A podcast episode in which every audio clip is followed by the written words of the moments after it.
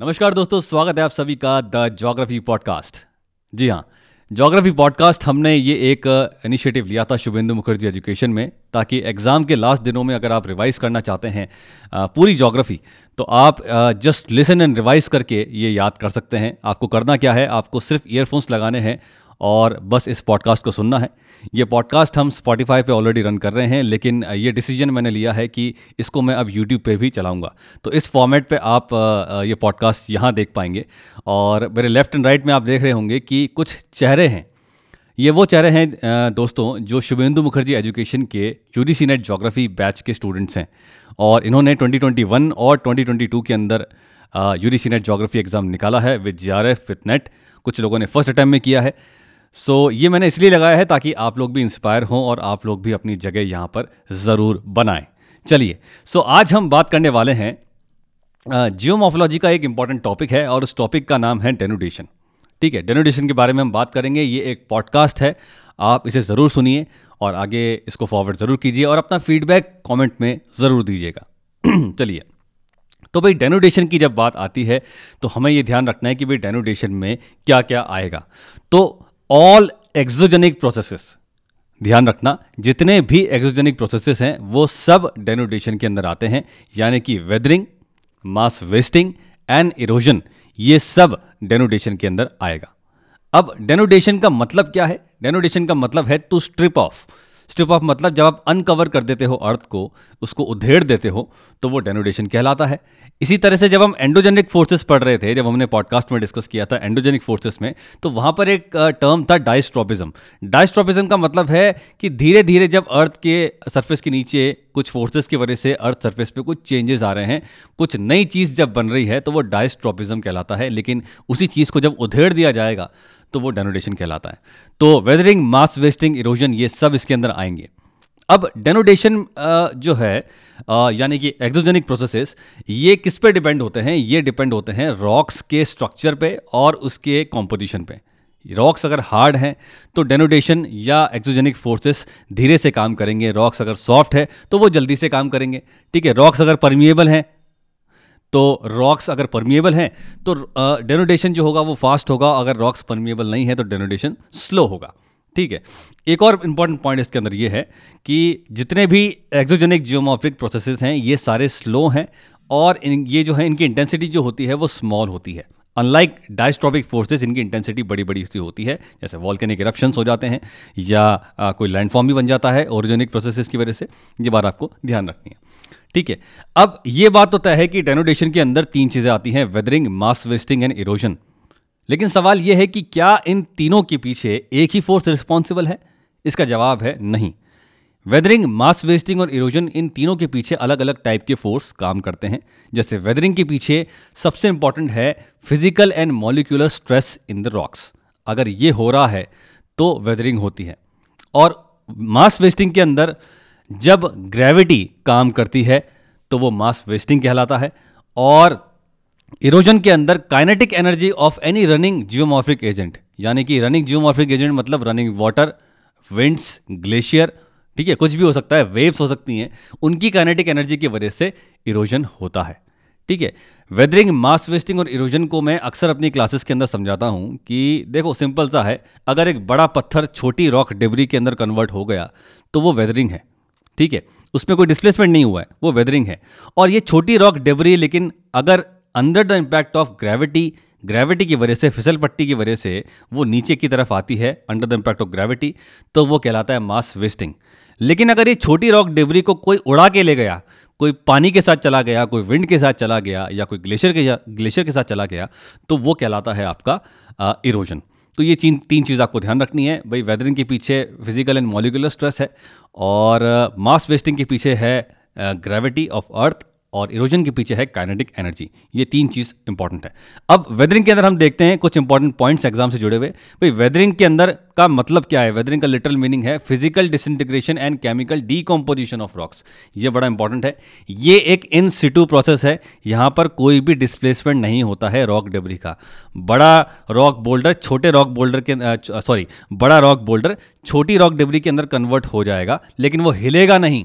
वो वेदरिंग है। इन सीटो रॉक प्रोसेस है ये सॉरी इन सीटो प्रोसेस है ये, ठीक है?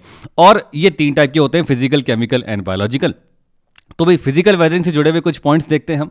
फ़िज़िकल वेदरिंग के अंदर हम कई सारी चीज़ें पढ़ते हैं, जैसे unloading and expansion it is a type of physical weathering exam में आपसे पूछ सकता है कि which among the following is a physical weathering या आपसे वो मैच द फॉलोइंग पूछ सकता है? या अदर्शन रीजनिंग से पूछ सकता है? या स्टेटमेंट्स के अंदर पूछ सकता है? तो unloading and expansion is a type of physical weathering unloading and expansion मतलब रॉक्स का अरेंजमेंट हमारे अर्थ सर्फेस पे इस तरह से वर्टिकल हो रखा है। एक के ऊपर एक एक के ऊपर एक के ऊपर एक है। ठीक है? तो अगर ऊपर से सर्फेस से अगर रॉक्स का इरोजन होगा तो एक वर्टिकल स्ट्रेस रिलीज़ होता है। और जब ये वर्टिकल स्ट्रेस रिलीज़ होता है तो उससे रॉक्स के अंदर स्ट्रेस आता है और उससे वो कन्वर्ट होती हैं छोटे छोटे रॉक डिब्रीज के अंदर।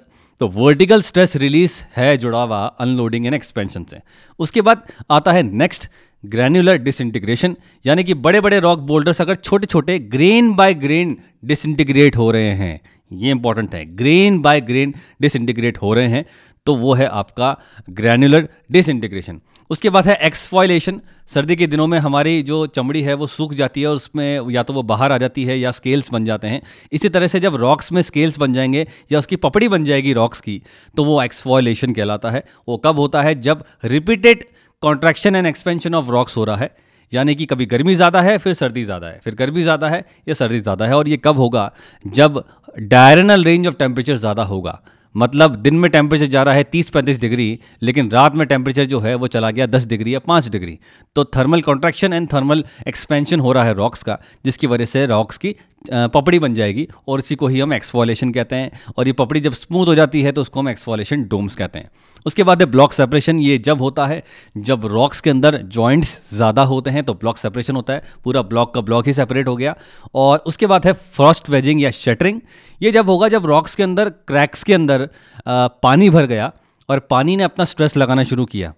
कैसे लगाएगा? जब पानी भर गया और सर्दी के दिनों में जब ये पानी बर्फ़ बन गया यानी कि फ्रीज़ हो गया तो जब पानी फ्रीज़ होगा तो इसका वॉल्यूम बढ़ेगा और ये अपना एक स्ट्रेस लगाएगा रॉक्स पे। तो इससे क्या होगा? फ्रॉस्ट वेजिंग हो जाएगी यानी कि आप कह सकते हैं कि आइस की वजह से जब वेदरिंग हो रही है तो वो होता है फ्रॉस्ट वेजिंग जब रॉक्स के क्रैक्स के अंदर पानी भर गया और पानी भरने की वजह से ये पानी जम गया, उसने अपना स्ट्रेस लगाया, फिर गर्मी आई, ये पानी वापस पिघल गया, फिर वापस ये जम गया, फिर पिघल गया तो कंटिन्यूस फ्रीजिंग एंड थॉइंग जब होगी तो फ्रॉस्ट वेजिंग होता है। उसके बाद सॉल्ट वेदरिंग है। कुछ रॉक्स के अंदर हम देखते हैं आर्टिफिशियली या नेचुरली हम देखते हैं कि सॉल्ट पाए जाते हैं और जब सॉल्ट कॉन्टैक्ट में आते हैं पानी के तो वो भी एक्सपैंड होते हैं। तो उससे एक्सपेंशन होता है रॉक्स का, जिसकी वजह से ये होती है वेदरिंग तो ये फ़िज़िकल वेदरिंग के कुछ टाइप्स है। अनलोडिंग एंड एक्सपेंशन है। उसके बाद एक्सफॉयलेशन है। उसके बाद ब्लॉक सेपरेशन है शैटरिंग है फ्रॉस्ट वेदरिंग है और सॉल्ट वेदरिंग है। ये बात आपको ध्यान रखनी है। Weathering is an in situ process फिर आता है केमिकल वेदरिंग केमिकल वेदरिंग मतलब अब रॉक्स का केमिकल डिकम्पोजिशन हो रहा है, यानी कि उसका केमिकल कॉम्पोजिशन ही अब चेंज कर रहे हैं. यानी कि अगर वो सॉलिड है तो वो लिक्विड में कन्वर्ट हो गई, या वो ऑक्साइड्स बन गए, या उसके नाइट्रेट्स बन गए तो वो केमिकल वेदरिंग कहलाता है. क्या होगा इसके अंदर? Rocks are decompose dissolve and reduce to a final state is a chemical weathering decompose dissolve and reduce to a final state is a chemical weathering क्या क्या टाइप्स हो सकते हैं इसके? जैसे हम फ़िज़िकल वेदरिंग में देखते हैं, यहाँ पर भी कुछ टाइप्स हैं।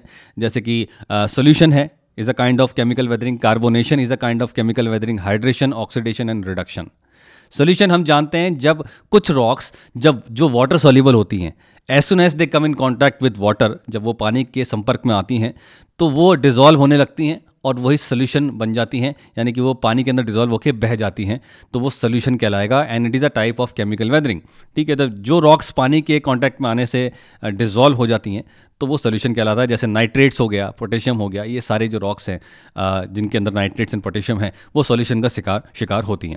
उसके बाद ऑक्सीडेशन एंड रिडक्शन हम जानते हैं कि किसी चीज़ में जब ऑक्सीजन का एडिशन होता है तो वो ऑक्सीडेशन है, और किसी चीज़ के अंदर जब ऑक्सीजन का रिडक्शन होता है तो वो रिडक्शन कहलाता है। ठीक है तो वो रिडक्शन कहलाता है। अब कुछ रॉक्स के अंदर हम देखते हैं मेटालिक मिनरल्स पाए जाते हैं। जब मेटालिक मिनरल्स के अंदर पाए जाते हैं, जब metallic minerals air and moisture के कांटेक्ट में आते हैं। ध्यान रखना एयर के अंदर ऑक्सीजन है और ये साथ ही साथ मॉइस्चर के कांटेक्ट में आते हैं तो इनके ऑक्साइड्स बनने लगते हैं, यानी कि इसमें ऑक्सीजन ऐड होने लगता है। ठीक है, इसलिए आपने देखा होगा कि rusting of iron is an example of oxidation ठीक है इसी तरह से जब जो रॉक्स हैं एग्नियस रॉक्स वगैरह हैं जिनके अंदर आयरन वगैरह होता है आ, उनका कलर चेंज होने लगता है वो रेडिश कलर की हो जाती हैं। इस तरह का केमिकल कॉम्पोजिशन जब चेंज होने लगता है रॉक्स का तो उसको हम कहते हैं ऑक्सीडेशन एग्ज़ाम्पल इसके हैं जैसे आयरन मैग्नीस सल्फ़र जो है आयरन मैग्नीस एंड सल्फ़र ये इससे अफेक्टेड होंगे और नाइट्रेट्स सल्फेट्स एंड पोटेशियम वो सोल्यूशन से जो है वो अफेक्ट होते हैं। उसके बाद रिडक्शन आप जानते हैं जब किसी चीज़ से ऑक्सीजन हम रिड्यूस कर दें तो ये नॉर्मली कब हो सकता है? भाई अर्थ सर्फेस पे तो नहीं हो सकता, हम ऑक्सीजन को नहीं हटा सकते। लेकिन पानी के नीचे बिलो द वाटर टेबल हमें ऑक्सीजन नहीं मिलती, वो डिजॉल्व फॉर्म के अंदर होती है। तो रॉक्स जो पानी के नीचे चली गई डिस्प्लेसमेंट की वजह से, और वो बिल्कुल ऑक्सीजन से कट ऑफ़ हो गई तो वहाँ पर रिडक्शन होगा, और यहाँ पर अब क्या होगा, वो मेटालिक मिनरल्स जो रेड कलर के कन्वर्ट हो रहे थे रेडिश कलर जिनका आ रहा था, वो अब ग्रीनिश कलर के अंदर हो जाएँगे, और वो हम कहलाते हैं, उसे हम कहते हैं रिडक्शन ये बारह को ध्यान रखनी है। तो नॉर्मली स्टैगनेंट वाटर के अंदर, किसी पॉन्ड के अंदर या किसी सी के अंदर हम देखते हैं ग्रीनिश कलर होने लगता है या ब्लूश ग्रे कलर होने लगता है रॉक्स का तो उसे हम रिडक्शन कहते हैं। तो ये भी एक केमिकल डिकम्पोजिशन है। ठीक है? उसके बाद है बायोलॉजिकल वेदरिंग वेरी इजी ये बात हम जानते हैं। बायोलॉजिकल वेदरिंग मतलब जब ऑर्गेनिजम्स की वजह से ऑर्गेनिजम्स के मूवमेंट की वजह से या उनके नेचर या बिहेवियर की वजह से रॉक्स का डिसइंटीग्रेशन हो रहा है तो वो बायोलॉजिकल वेदरिंग कहलाएगा। कई बार आप देखते हैं पत्थरों के अंदर से ही जो है प्लांट्स की रूट्स निकल जाती हैं और फिर वो पत्थर आगे जाके क्रैक्स उसमें बनते हैं और आगे जाके उसकी वेदरिंग होती है। या रोडेंट्स हमने देखे हैं। ऐसे जानवर या ऐसे इंसेक्ट्स जो बिल बनाते हैं ज़मीन के अंदर, वो जब ज़मीन को खोदते हैं या डिग करते हैं तो उससे भी क्या हो रहा है? मिक्सिंग हो रही है। और आ, मतलब उससे वेदरिंग हो रही है उससे अफेक्शन हो रहा है उससे अफेक्ट हो रही है रॉक्स हमारी ठीक है? तो ये सब चीज़ें इसके अंदर आएँगी। तो एग्जाम्पल्स क्या हो सकते हैं? Organisms like earthworms biological weathering के अंदर रिस्पॉन्सिबल हैं रोडेंट्स रिस्पॉन्सिबल हैं। हम जब अपनी एक्टिविटीज़ करते हैं फ़ार्मिंग की प्लॉइंग करते हैं हम कल्टिवेटिंग ऑफ़ सॉइल्स करते हैं ये सब आएगा आपके बायोलॉजिकल वेदरिंग के अंदर ठीक है? तो ये हमने देखा वेदरिंग के बारे में।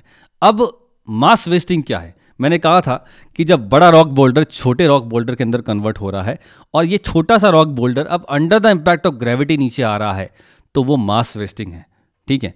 अब under the impact of gravity अगर उसकी स्पीड अलग अलग अलग है तो वो different kinds of mass wasting बनेंगे। अगर वो स्लो हैं तो वो सॉइल क्रीप सॉइल फ्लक्शन ऐसे कहलाएँगे। अगर वो फास्ट आ रहे हैं तो हम उसे फ्लो बोल सकते हैं। फास्ट आ रहे हैं और उसमें पानी भी ऐड हो गया तो earth flow mud flow debris flow ये हैं मास वेस्टिंग के टाइप्स जो वेट मास वेस्टिंग है, और इसमें पानी इन्वॉल्व हो गया है। ठीक है थोड़ा थोड़ा पानी कंटेंट इसके अंदर आ गया है, लेकिन still they are moving under the impact of gravity नीचे की तरफ़ ही आ रहे हैं। इससे रनिंग वाटर लेके नहीं आ रहा। इसमें थोड़ा पानी आ गया है, और अब ये under the impact of gravity नीचे आ रहे हैं तो ये वेट मास वेस्टिंग है। कई बार ऐसा होगा कि स्पीड बहुत फास्ट होगी तो रॉक फॉल जो हम देखते हैं रॉक फॉल जो होती है रॉक एकाएक नीचे गिर जाती है फ्री फॉल होता है। It is a fastest kind of mass wasting normally जब मैं इसको कोर्स में पढ़ाता हूँ तो हम एक डायग्राम देखते हैं ट्राइंगुलर डायग्राम देखते हैं, जहाँ पर fast and slow and dry and wet kind of mass wasting होती है। तो ये है, कुछ टाइप हमने देखे होंगे स्लम्पिंग जो है is a kind of mass wasting solifluction is a kind of mass wasting soil creep is a kind of mass wasting earth flow mud flow debris flow is a kind of mass wasting land slide is a kind of mass wasting ठीक है rock fall is a kind of mass wasting earth fall is a kind of mass wasting तो according to the speed and according to the degree of dryness and wetness ये different types of mass wasting होते हैं। ठीक है, अब last है erosion भाई erosion कब होगा? जब काइनेटिक एनर्जी इन्वॉल्व होगी, यानी कि कोई बहती हुई चीज़ जब उस रॉक डिबरी को उसकी जगह डिस्प्लेस करवा देगी, उसकी लोकेशन चेंज करवा देगी तो वो इरोजन होता है। और erosion is always followed by transportation and it is always followed by deposition जहाँ से इरोजन हुआ है तो वो कहीं रॉक डिब्री जाके इकट्ठा भी तो होगी तो वो डिपोजिशन होगा एग्ज़ाम में आ सकता है। Erosion and deposition can go hand in and बिल्कुल ठीक बात है erosion deposition hand in hand ही चलते हैं। तो वेदरिंग और ट्रांसपोर्टेशन जब आ गया तो वो इरोजन बना। और साइमल्टेनियस uh, होते हैं it leads to simultaneous process of degradation and aggradation exam में स्टेटमेंट स्टेटमेंट एंड कंक्लूजन से क्वेश्चन कभी कभी आता है या स्टेटमेंट को चूज़ करने के लिए कहा जाता है। तो ये स्टेटमेंट मैं आपके लिए पढ़ देता हूँ कि erosion leads to simultaneous process of degradation and aggradation yes it is true erosion से साइमल्टेनियस डिग्रेडेशन होता है, यानी कि कहीं से मिट्टी कटती है और फिर एग्रेडेशन भी होता है, कहीं वो मिट्टी जाके इकट्ठा भी होती है तो कोई नई चीज़ भी बनती है। ठीक है? एलियन से जब होने वाले होंगे एओलियन से होने वाले डिग्रेडेशन या इरोजन को हम आ, कहते हैं विंड वाले जिसको हम कहेंगे। ये टाइप्स हैं। एओलियन मतलब विंड वाले फ्लूवियल मतलब रनिंग वाटर वाले ग्लेशियल मतलब मूविंग ग्लेशियर वाले और पेरी ग्लेशियल मतलब जब जहाँ पर intense freezing and thawing of ice हो रहा है यानी कि इंटेंसली यहाँ पर बर्फ़ पड़ जाती है फिर एकदम से जो है वहाँ पे धूप आ जाती है तो वो pre peri glacier area area कहलाते हैं। ठीक है? उसके बाद कोस्टल हम जानते हैं वेव्स की वजह से होते हैं टाइड्स एंड करंट्स की वजह से होते हैं और कास्ट रीजन जो होता है यानी कि कास्ट इरोजन या कास्ट टोपोग्राफी, वो होती है अंडरग्राउंड रनिंग वाटर की वजह से, जिसमें अलग अलग टाइप्स के हमें लैंडफॉर्म्स भी देखने को मिलते हैं। तो ये हमने किया है एक्सोजेनिक प्रोसेसेस और टेनोटेशन के बारे में। कुछ exam exam related important points हमने देखे हैं, गाइस। आई होप आपको ये समझ में आया होगा। और ये पहला वीडियो है जिसको मैंने पॉडकास्ट के अंदर कन्वर्ट किया है, ये वीडियो पॉडकास्ट है और इसके बाकी के एपिसोड्स भी जल्दी से जल्दी आएँगे ताकि आप आने वाले, जो भी यूडीसी सीनेट एग्ज़ाम हैं, जो 2020-23 में हो रहे हैं या 24 में होंगे, आपके लिए बेनिफिशियल रहने वाला है। इसे आप ज़रूर सुनिए और इसकी एक टैगलाइन है जस्ट लिसन एंड रिवाइस इसे आप ध्यान में रखें, क्योंकि आपको आपको सुनना है और आपको रिवाइज करना है। और अगर आप हमारे कोर्स में एनरोल होना चाहते हैं तो डिस्क्रिप्शन में दे रखें डेमो लेक्चर्स या फ़र्स्ट कमेंट में जाके भी आप देख सकते हैं डेमो लेक्चर्स उसे आप ज़रूर देखिए। और आप विजुअली पढ़ना अगर चाहते हैं तो you are most welcome thank you so much